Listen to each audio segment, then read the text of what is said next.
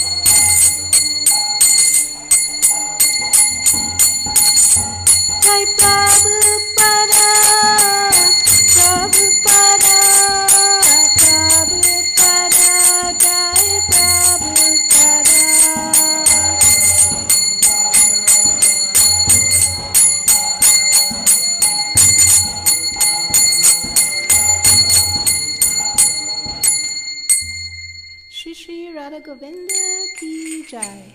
Shri Shri Jagannath Baladev Shrimati Subhadra Devi ki jai.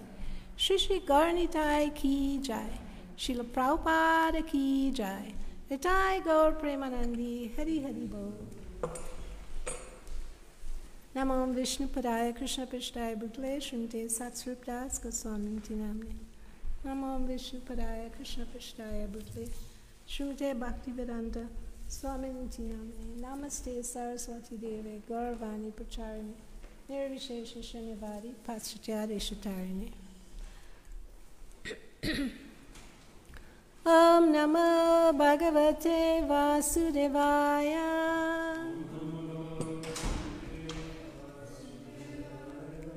ॐ नमो भगवते वासुदेवाय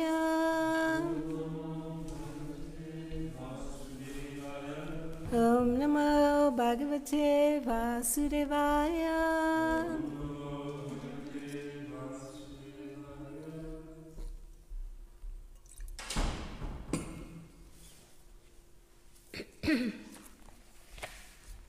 Reading from Srimad Bhagavatam, Canto 4, Chapter 2, entitled Daksha Curses Lord Shiva. Text 19, is it?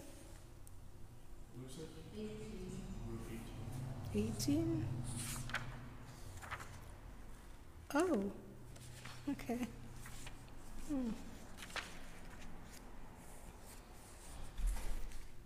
Text 18.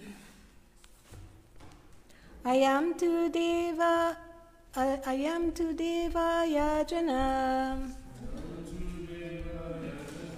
I am to Deva Yajana. इन्द्रोऽप्यन्द्रादिभिर्भवा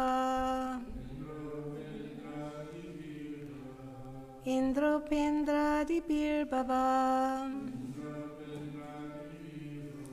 सहभागं न लभताम् सहभागं न लभताम् देवार्देवागनादमा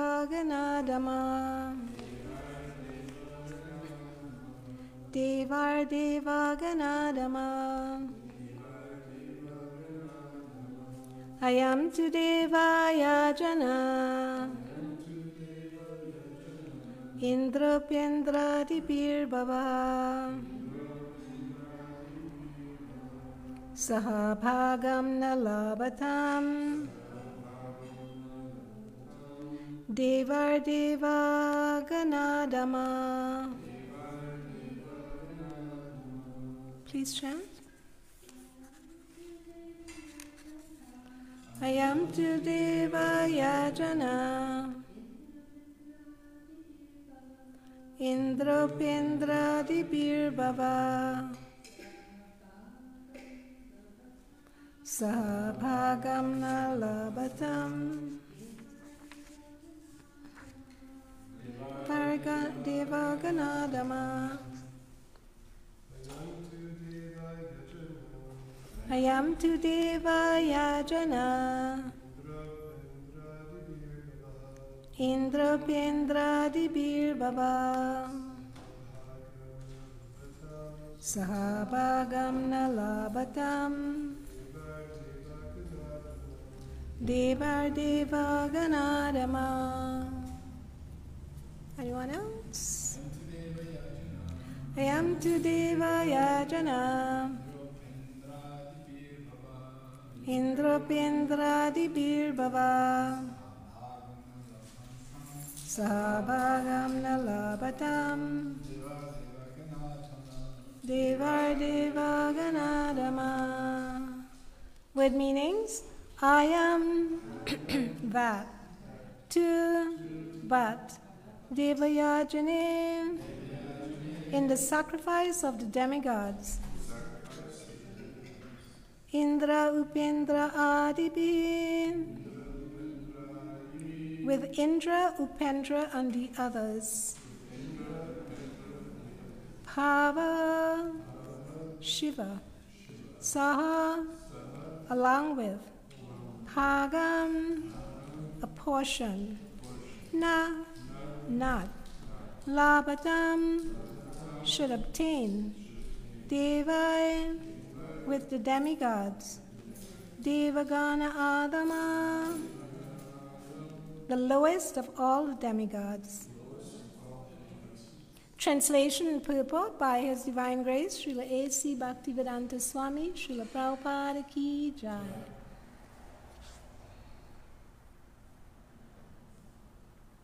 It's a curse.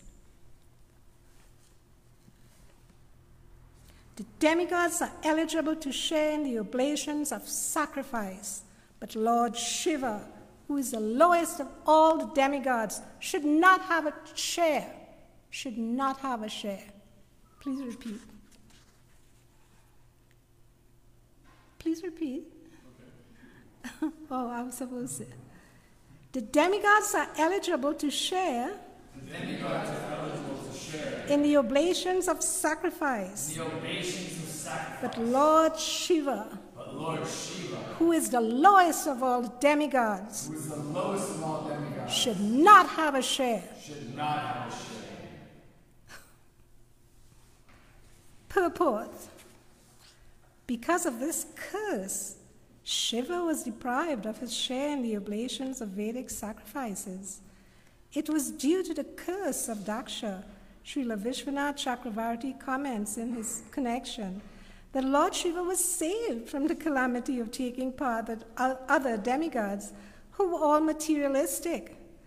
Lord Shiva is the greatest devotee of the personality of Godhead, and it is not fitting for him to eat or sit with materialistic persons like the demigods. Thus, the curse of Daksha was indirectly a blessing, for Shiva would not have to eat or sit with other demigods who were too materialistic. There is a pr- practical example set for us by Gaurakishore, Das Babaji Maharaj, who used to sit on the side of a latrine to chant Hare Krishna. Many materialistic persons used to come and bother him and disturb his daily routine of chanting.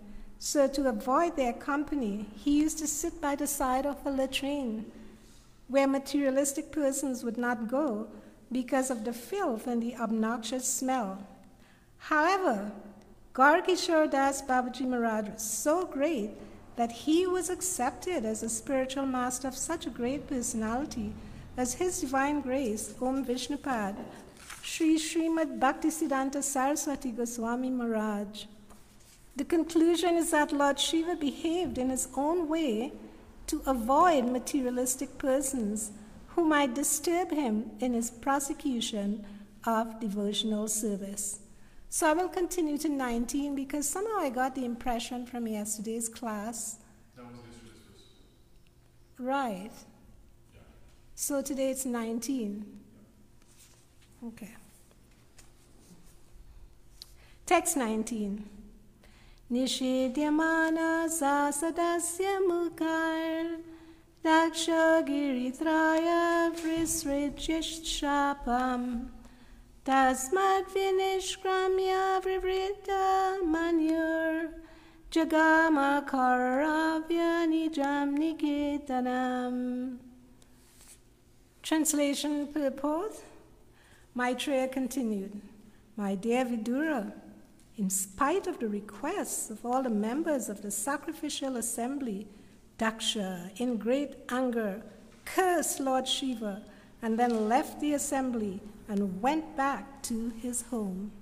Purport Anger is so detrimental that even a great personality like Daksha, out of anger, left the arena where Brahma was presiding and all the great sages and pious and saintly persons were assembled.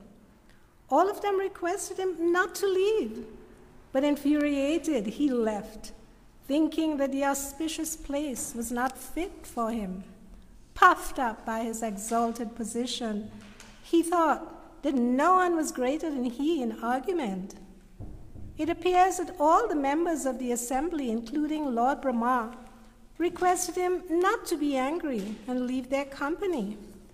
But in spite of all these requests, he left. That is the effect of cruel anger.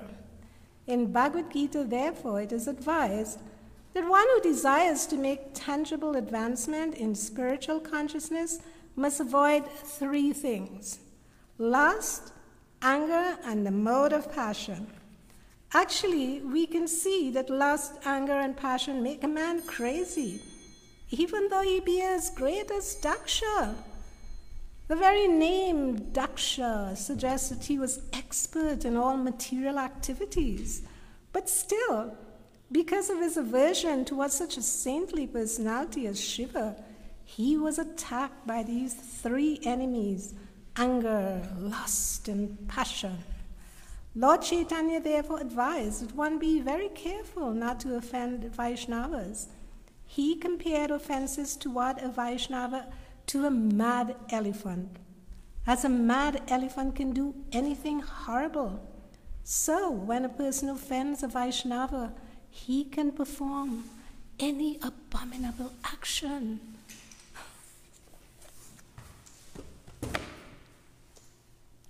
ॐ ज्ञानातिमिरन्दस्य ज्ञानञ्जनाशलाकया चक्षुरुन्मिलितं येन तस्मै श्रीगुरवे नमः। जय श्रीकृष्ण चैतन्य प्रभुनित्यानन्द श्री अद्वैतगदाधर श्रीवासरि गौरभक्तवृन्द। हरे कृष्ण हरे कृष्ण कृष्ण कृष्ण, हरे हरे। हरे राम हरे राम राम राम, हरे हरे। वाञ्छकाल्पातरुभ्यश्च कृपसिन्धुभ्येव च पतितानां पावनेभ्यो वैष्णवेभ्यो नमो नमः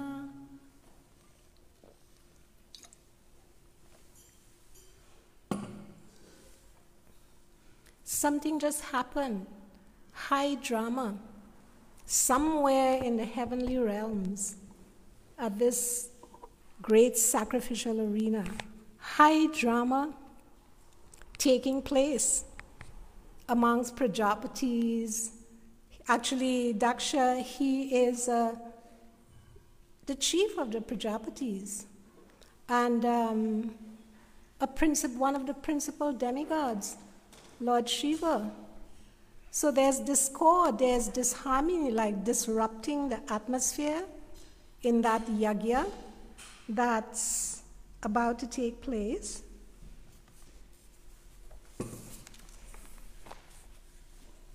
And it just goes to show, one would think, one would imagine that in the upper realms, like the heavenly planets, or maybe even we'll go so far as to stretch it to the spiritual world, that there are places where we don't have beings, living entities, exhibiting these human like emotions. Like we're seeing Daksha here, he is he's very much influenced by the mode of passion, by the lower modes, passion and ignorance. And no matter how the other members of the sacrificial assembly they try to pacify him, he refuses. He refuses to be mollified in any way because he's so very much consumed by the mode of passion. We're seeing here in the purport, Prabhupada, he talks about lust, anger, and the mode of passion. So these modes of material nature that Krishna talks about in the Bhagavad Gita, they pervade every inch of the whole cosmic material manifestation. That's why in talks between Krishna and Rukmini, you have Rukmini, she's agreeing with Krishna after he teased her somewhat, trying to test her, her love in anger. And she was saying, actually, all these royal families in existence, they are not the real kings of the world. The kings of the world are the three modes of, and not just this earth planet, she says the material world. So that encompasses the entire material creation. That who are really the kings of this cosmic manifestation? She says it's the three modes of material. She says, You're right, my Lord. It's the three modes of material nature. They are the controllers. So we're seeing even big VIPs like these are very important people. Here we have such words being used to describe this Prajapati Daksha that he's expert, he's exalted, great as Daksha. He's a big manager. He has important service to do that's given to him by Brahma, by God. His service is very, very important. This is like being in a meeting, like an executive meeting, and you have one manager coming and he just loses his cool, you know, and he's livid. He's just carrying on, making a scene against another one. It's just awkward and uncomfortable. And he drops down to such levels that it's really jaw dropping.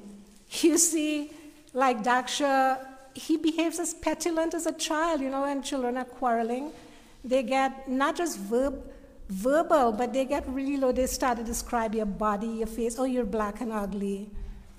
like, oh, you have eyes like a monkey. This is a big Prajapati, and he's fallen so low that he's name calling. He has ment- he's mentally offensive. He's been nursing this grievance for a long time. Let's take a little look back. Why all of a sudden this man is just bursting out and erupting like a volcano and spewing his lava on everyone? It didn't just happen just so. There's a backstory to it. What's the story? There's more to it than meets the eye. What it is that triggered this man off? Well, it's a long history. He's a progenitor, that means he can create progeny. That's why his very name, Daksha, means he's very expert in executing fruitive activities. He's very expert in creating progeny. So, yeah, so he created progeny, a thousand sons. Who can do that? He has to be somebody really special, right? The Haryashvas. He created all this progeny. That's his service. And by the way, to do that service, you must have some passion. You must have some passion. So that's where the passion comes in. A thousand sons, you know, he's procreating. And he's a good father. He tells them, go and prepare yourself, you know, to be in proper consciousness, to procreate as well, to take to family life.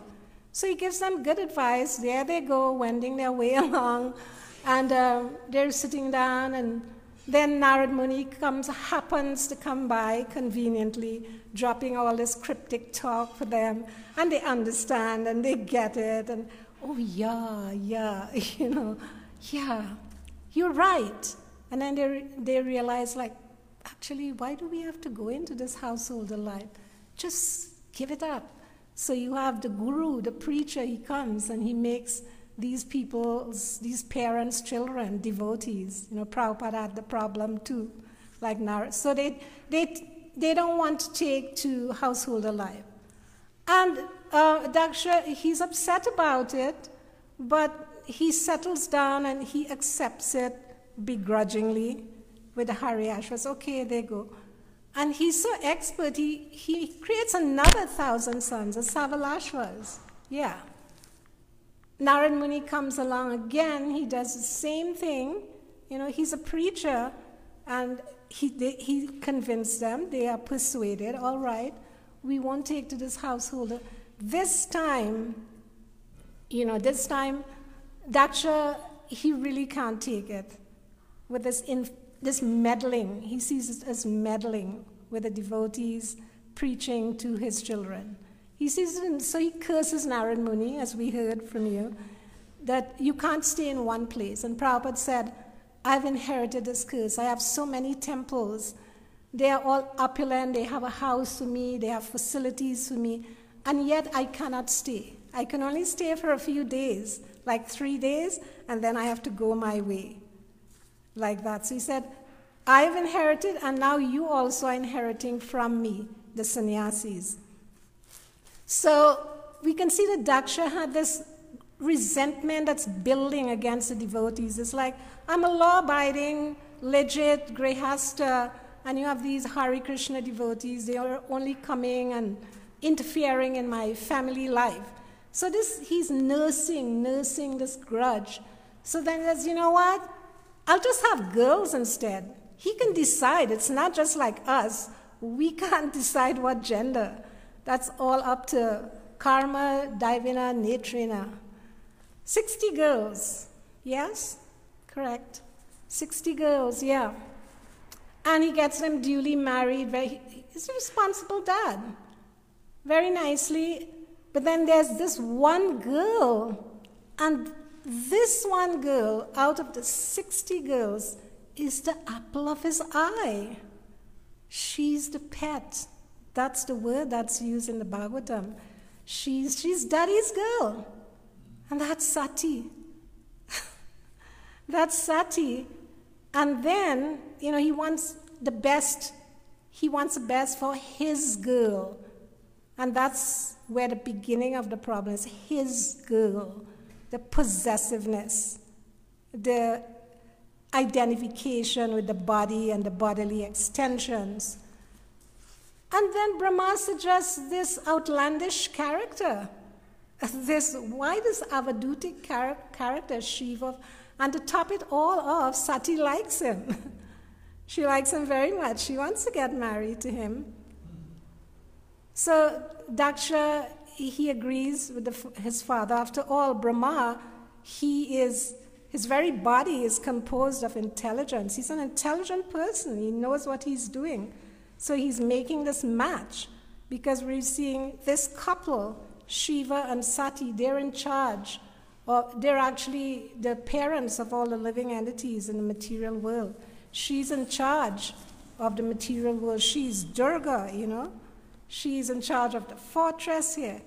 So she's, she has this natural attraction and affinity for Shiva. And then there's another thing about daughters, too. There's a, this affection that's naturally there between father and daughter, and mother and son.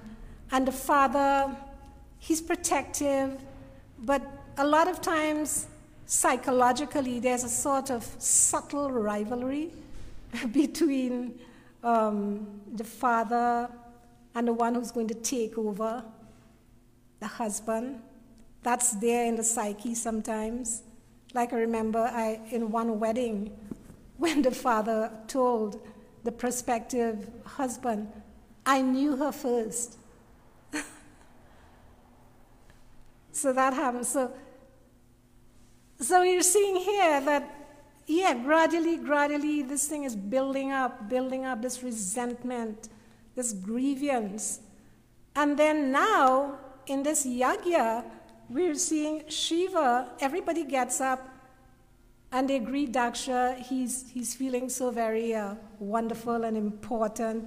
And this person sitting down there, and he thinks this, he, he just explodes because this, this grudge, this resentment's been building up, building up, building up. It's deep seated. He's actually getting some kind of morbid delight out of it, although he might not even be aware of it. That delight is there, like it's festering like a sore. And then it just erupts, it just bursts out. So it's only natural that it has to explode, you know, from being bottled up for so long when he sees that Shiva does not get up. And one might wonder, well, why didn't Shiva get up? There's many different explanations of why Shiva didn't. We see one in the previous text, text 18 today, that Shiva behaved in his own way to avoid materialistic persons who might disturb him in his prosecution of devotional service.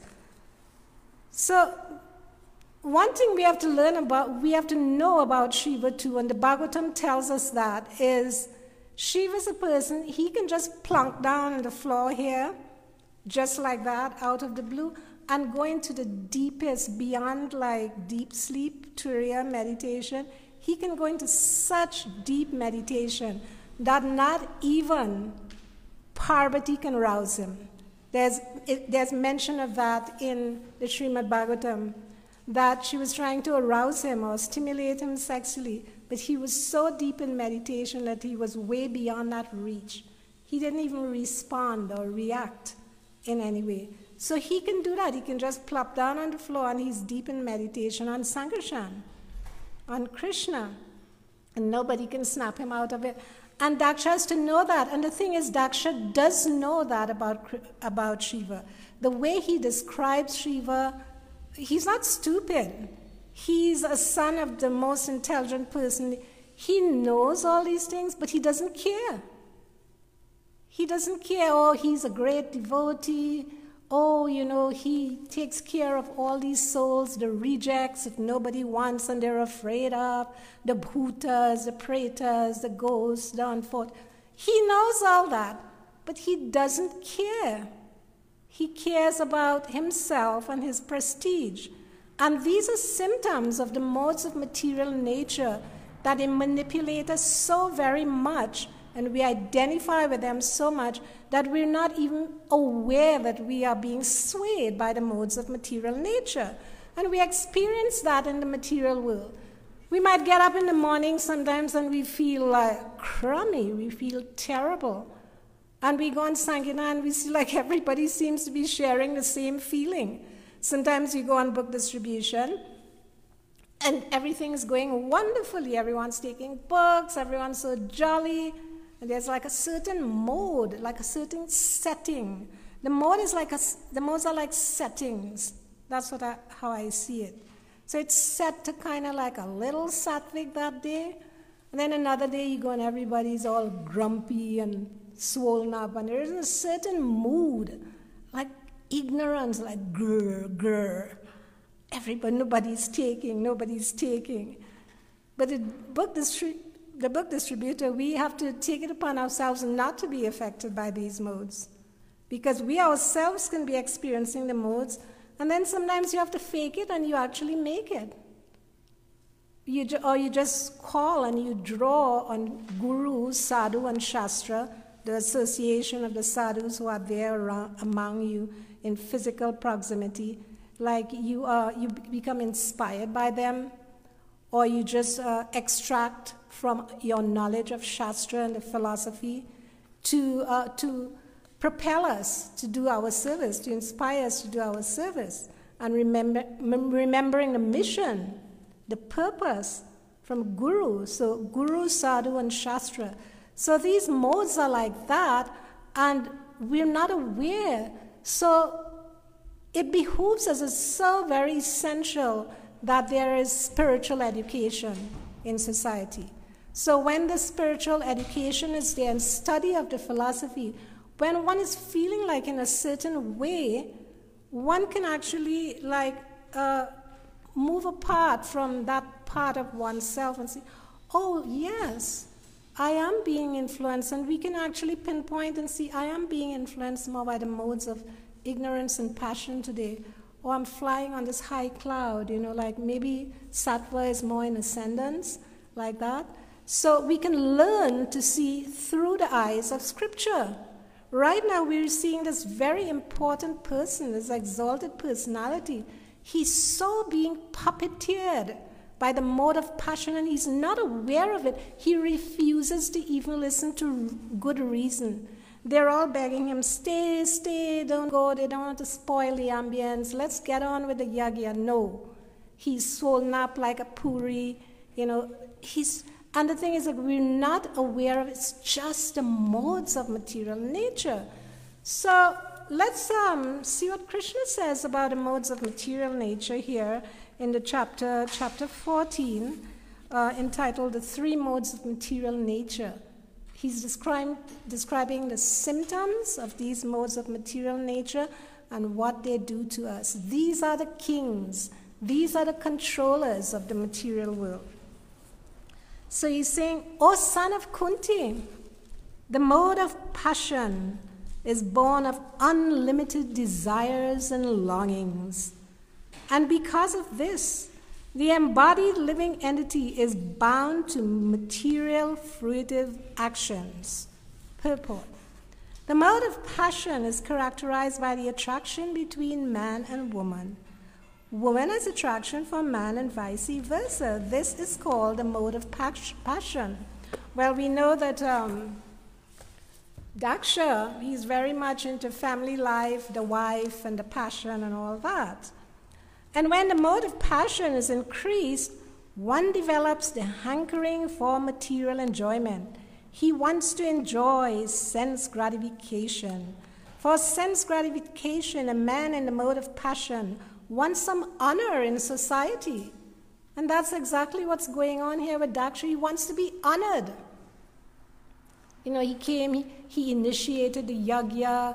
You know, he's this big Prajapati. He's training up others. He has so many children. He's doing his service very nicely. Like he wants some validation, but he wants more than that. He wants to be number one. He wants to have a happy family, nice children, wife, and house. These are the products of the modes of passion. As long as one is hankering after these things, he has to work very hard. In order to please one's wife, children, and society, and to keep up his prestige, one has to work. And uh, Daksha is a hard worker. Judging by the amount of children he has, even to take care of one child or two in this day and age is such a challenge.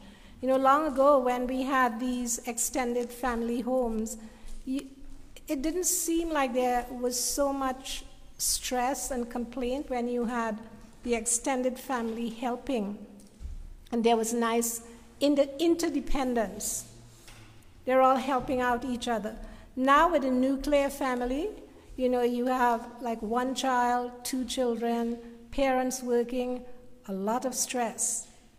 Very, very challenging. So much dysfunction, so many broken homes, so many people just uh, wounded uh, psychologically for the rest of their lives, coming from abusive backgrounds. But Daksha seemed to be doing pretty well here. So credit has to be given where credit is due. But yet, he got so very much carried away, and that's the temptation. That's what happens. Even for those who are practicing spiritual life, sometimes we, um, with our service, so many so many things come along, assets. One naturally acquires some name and fame, privileges, status, etc. And one might become carried away and forget what's the real purpose, what's the real goal of life. So that was Daksha's problem. He started to identify so much with himself in these different roles as a big progenitor. Can you imagine? Virility is such an important thing with the genders in this world, you know, virility, um, being fertile, and so on. And look at him. You can have thousands of offspring. Can you imagine the pride, the arrogance? And here comes this Hari Krishna, Lord Shiva, and he's so like eccentric looking. Why are they praising him? I'm here. I'm Daksha. I'm the big guy, you know, with all the children. So he becomes greedy. He starts to identify with matter, with the body, with the bodily extensions, mode of passion. And then he degrades down to ignorance because we see he had the mental offense. He didn't care about Shiva. You know, he was envious of him. Why is everybody checking him out and praising him? I'm here. You know, I'm the big guy. So he had mental offense, then verbal you know, he stoops so low as to name call and uh, insult someone describing their characteristics or facial features or bodily structure or dress. He becomes really, really personal. And then he, he becomes physical. I think it's physical because he says, no oblations for him. Don't give him anything. That, that's like an action. That's physical, you know? So it's mental, it's verbal, physical, all the different levels he's offensive.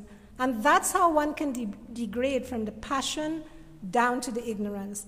So he says, yeah, no oblations from the yagya for Shiva, none for him, I curse him. And then he flounces off in a huff. So, of passion again, Krishna is giving a description of the mode of passion. He says, it is born of unlimited desires and longings. O son of Kunti, and because of this, the embodied living entity is bound to material fruitive actions. Oh, I read that. That wasn't the one. I read that already. Oh, yeah.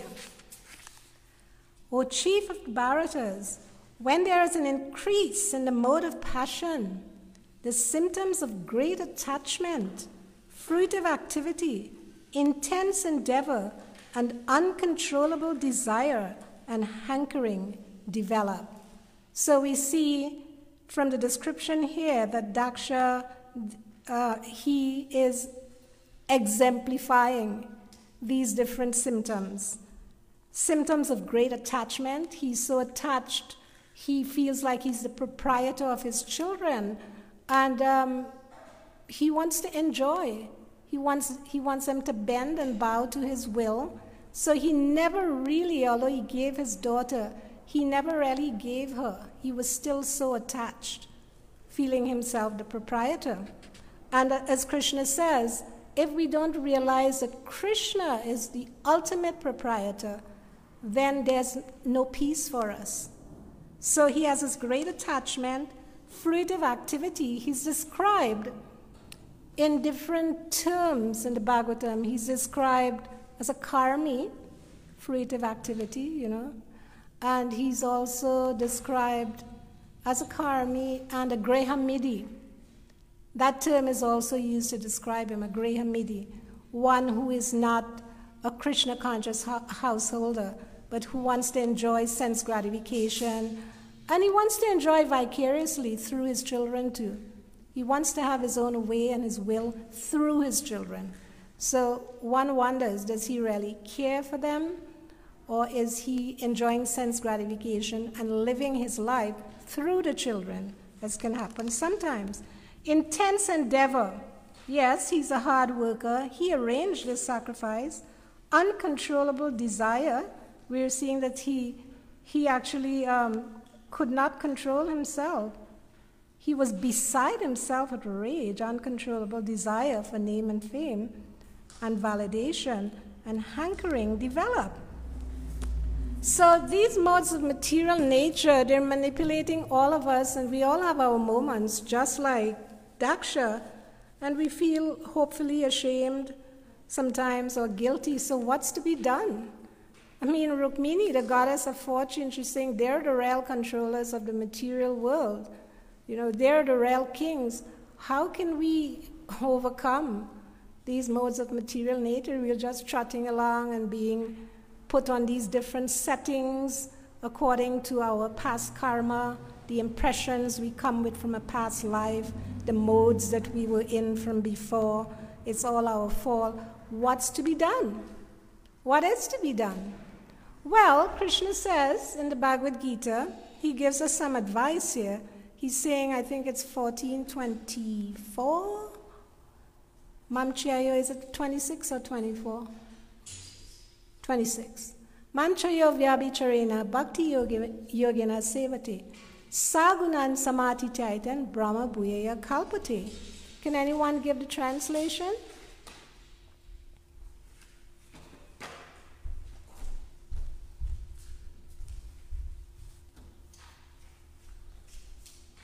When one is constantly engaged in serving me with devotion, uh, they transcend the, the modes of material nature, They the Mamchayavi Bhakti Yogi Niseva by, by consistent service, then uh, all the different modes, Sagunan, Samatijatan, they reach the spiritual platform, Brahma Bhuya.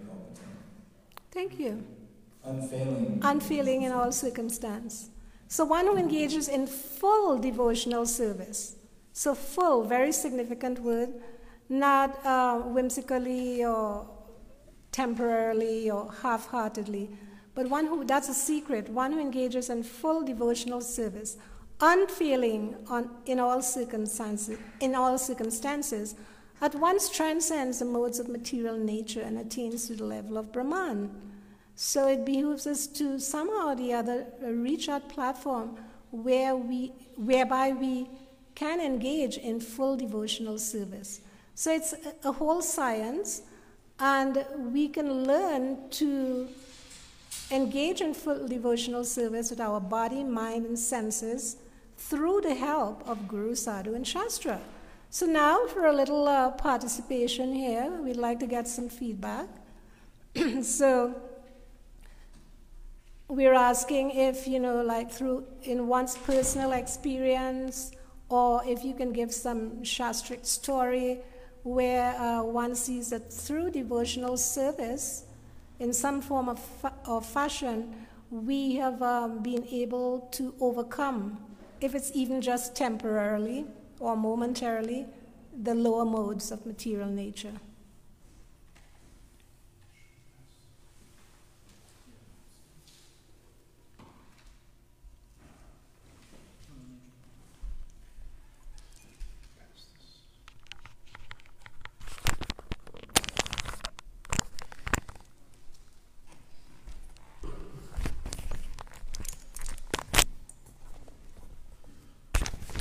Thank you. So um, Jagai and Madai, they um, were pretty sunk in the modes, and when um, Madai was going to again throw um, more pots or whatever uh, at Lord Nityananda, then uh, Jag- Jagai stopped him.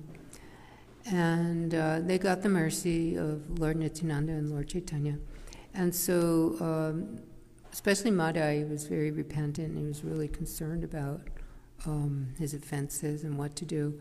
And so he was told to um, build uh, the uh, bathing ghat and then serve all the Vaishnavas because he didn't know, like, wow, you know, who did I offend? There's so many. And um, so he was told, just serve everybody that comes to the ghat. And so he did that. And um, they were uh, considered as um, great Vaishnav uh, brahmacharis. They just, you know, served devotees and um, over- overcome, overcame uh, all of that passion and ignorance.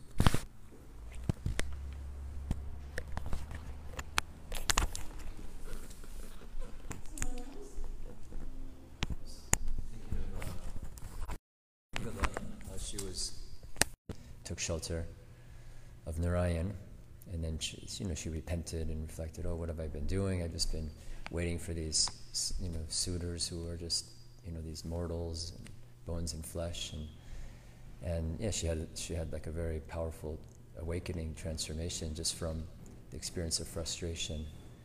So even though she was in such a you know abominable kind of situation, um, that lesson of frustration. So, anyways, being observed that how how Guru he was observing. Oh, I'm learning from her how through frustration one find. that He said uh, by observing the the the sadhu that was observing, you know, every time he observed a particular situation, he saw the guru principle in that circumstance. So in, in that one, he saw, oh, when one meets frustration, then they take shelter of the Lord. And so her yeah, transformation just shows that just within that moment she went in and then took shelter and then we sing her songs. Her songs are renowned in the Vaishnav culture now.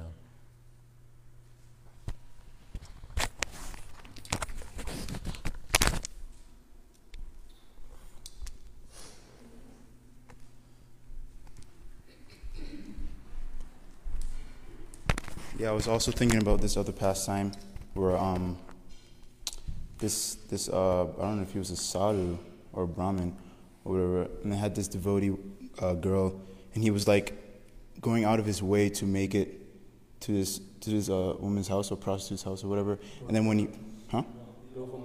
Yeah. Mm-hmm.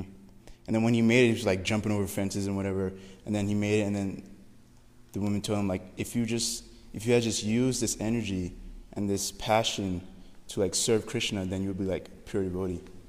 And then that's like when he reformed his whole life and took to took to devotional service.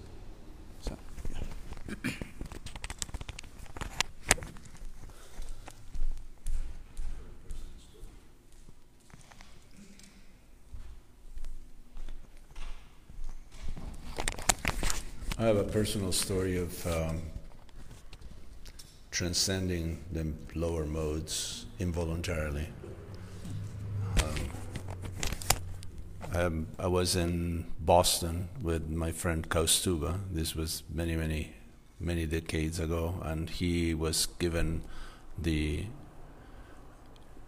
unfortunate task of training someone on book distribution. I was very reluctant to learn anything. So every day it was it was a struggle because this bhakta will actually chide him and chastise him and complain about his lack of advancement, Kaustuba's lack of advancement. He thought he was just um, not qualified to train someone as elevated and important as this new bhakta. So. Um,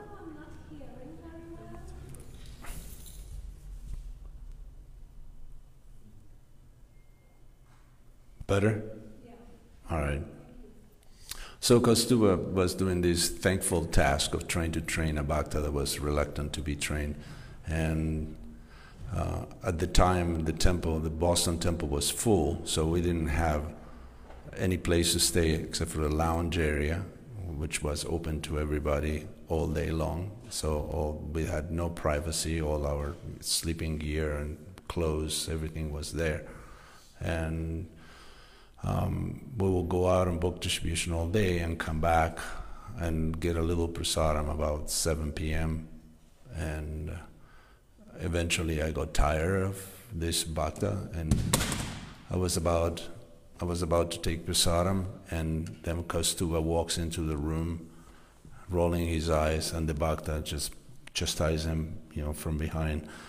You're not qualified or you know you don't know what you're talking about you're not advanced etc etc so um, at that point i i just jump and said excuse me you get you have to stop right now the, and because this i have to say that because the order came from uh, Gunagrahi Maharaj, who was in charge of Kaustuba's program you know, he was doing it as a service to Gunagrahi Maharaj, so he didn't want to deviate from that. So I said, you, you cannot talk to him like that.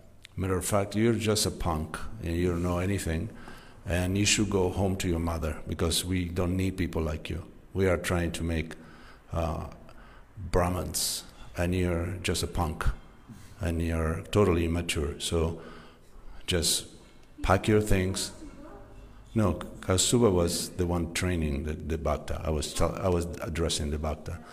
So pack your things and get the hell out. Go, go back to your mother. You don't deserve him talking to you or anybody. And, and that stopped him. He just, his eyes were very large. And uh, he just froze. I said, if you didn't hear, if you heard me correctly, just get, get the hell out right now. Go, go away. And uh, so he left the room, and Kaustuba was holding his head with his hands, thinking, "Oh my God, we lost another one, and you know, Gunagrahi Maharaj is to kill me for this." And uh, I told Kaustuba, "You know, um, that wasn't done in anger because I'm still hungry. So uh, if I would have would have been angry with him, I would have lost my appetite too. So let's eat." and just forget about it. So the the next day, the Bhakta came and apologized to both of us, and he actually became a nice devotee and got initiated and everything. So I.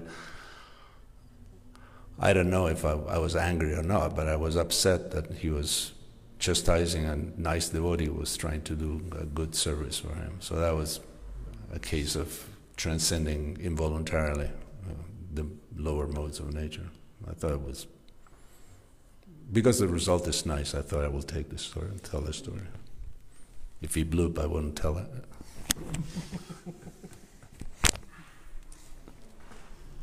Anyone else? Some experience, like being aware that the modes are coming in a certain setting, trying to transcend it?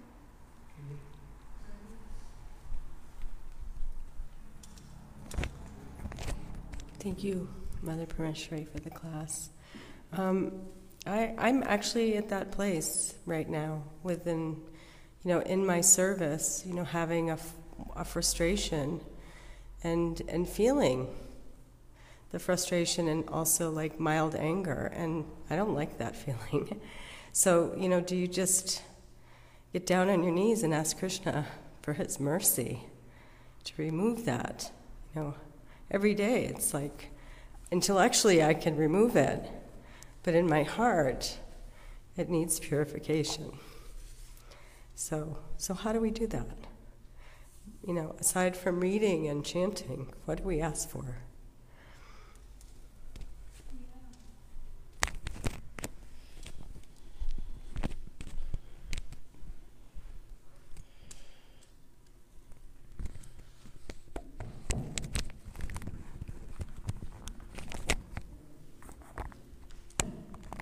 So we're rightly situated when we're taking shelter our spiritual master and the sadhus, the devotees, and we're engaging in nice devotional service. Really nice, nicely, wonderful attitude like you're doing constantly, engaging in devotional service. And we just try to um, apply the teachings in our daily lives. Like once we have to kind of we learn to be introspective more and more as we execute krishna consciousness. Purification naturally takes place. And krishna gives that, us that ability to introspect to have higher self-awareness. And we can see like if we isolate our real self from that conditioned self like actually i'm being controlled by the modes of material nature. Why? And we do a, a lot of introspection. Like sometimes we're upset, like Daksha is upset here. It's like, why am I really upset? Why am I angry? Like Daksha, why is he really angry? Because he wants a control. So we apply the scriptures in our daily life. We might be, want to be in control of a certain viewpoint, a certain opinion, and if someone doesn't agree with us, we get very annoyed and uh, you know we blow some steam. You know we become volatile. So this attachment that we have. So we apply the scriptures and then we realize like I'm really being controlled by the modes of material nature. And uh, I don't want that. I want to be in touch with my real self. I want to regain, come back to my real self. I refuse to be controlled by the modes of material nature. It's easy to say that. One suggestion Prabhupada makes in one of the purports in the Bhagavad Gita, he says, usually, like on the earthly planets, we're all in a mode of passion, and that usually degrades down to the mode of ignorance. So you have ignorance and passion. So you see, we can act in such a way where at least we come to the mode of goodness. We should not think like, oh yeah, you know, sattva, it's not it's nothing like Sudha sattva. So devotional service will definitely purify us. And sometimes we're under the impression, aspiring devotees, that, yeah, I'll just engage in devotional service and naturally I'll become sattvic and then launch from that into Sudha sattva, pure goodness. And that might be there, but it depends on the quality and the sustainability of one's service. You know, so if we do make a conscious effort as well, we, it, it's it's wise, it's sagacious to make conscious effort to like, I want to transcend these lower modes at least. Let me come to the level of sattva. It's not a bad word, you know. Sometimes devotees think, oh, sattva, no, that's not the best thing. But repeatedly we see in the Shastra, uh, sattva gun is, is seen as a launching pad, it's seen as a springboard to springboard one to Sudha Sattva. So we have to make a, a conscious effort to try. Let me try. And um, we can learn how to try by observing devotees who have transcended the modes of material nature, how they deal, how they interact, how they relate with others. You know, that's, that's what's called a sangha. Sadhu Sangha, real Sangha. It's not just socializing alone on a superficial level, but it's taking taking shelter of devotees and uh, watching closely, like examining, observing, like how, how they interact with the material energy. So we learn from the devotees, and we see that once we're doing that, we're taking that genuine association of the sadhu and trying to apply the scripture in our lives, then we'll see that gradually, gradually, we are making tangible spiritual advancement we are becoming free from the modes. Would anyone like to give anything else? A reflection, a challenge, perhaps, another question? Anything else? If not, I guess we can end here. Thank you very much. Srimad Bhagavatam ki jai. Srila Prabhupada ki jai. Nitai Gaur Premanandi Hari Hari Bol.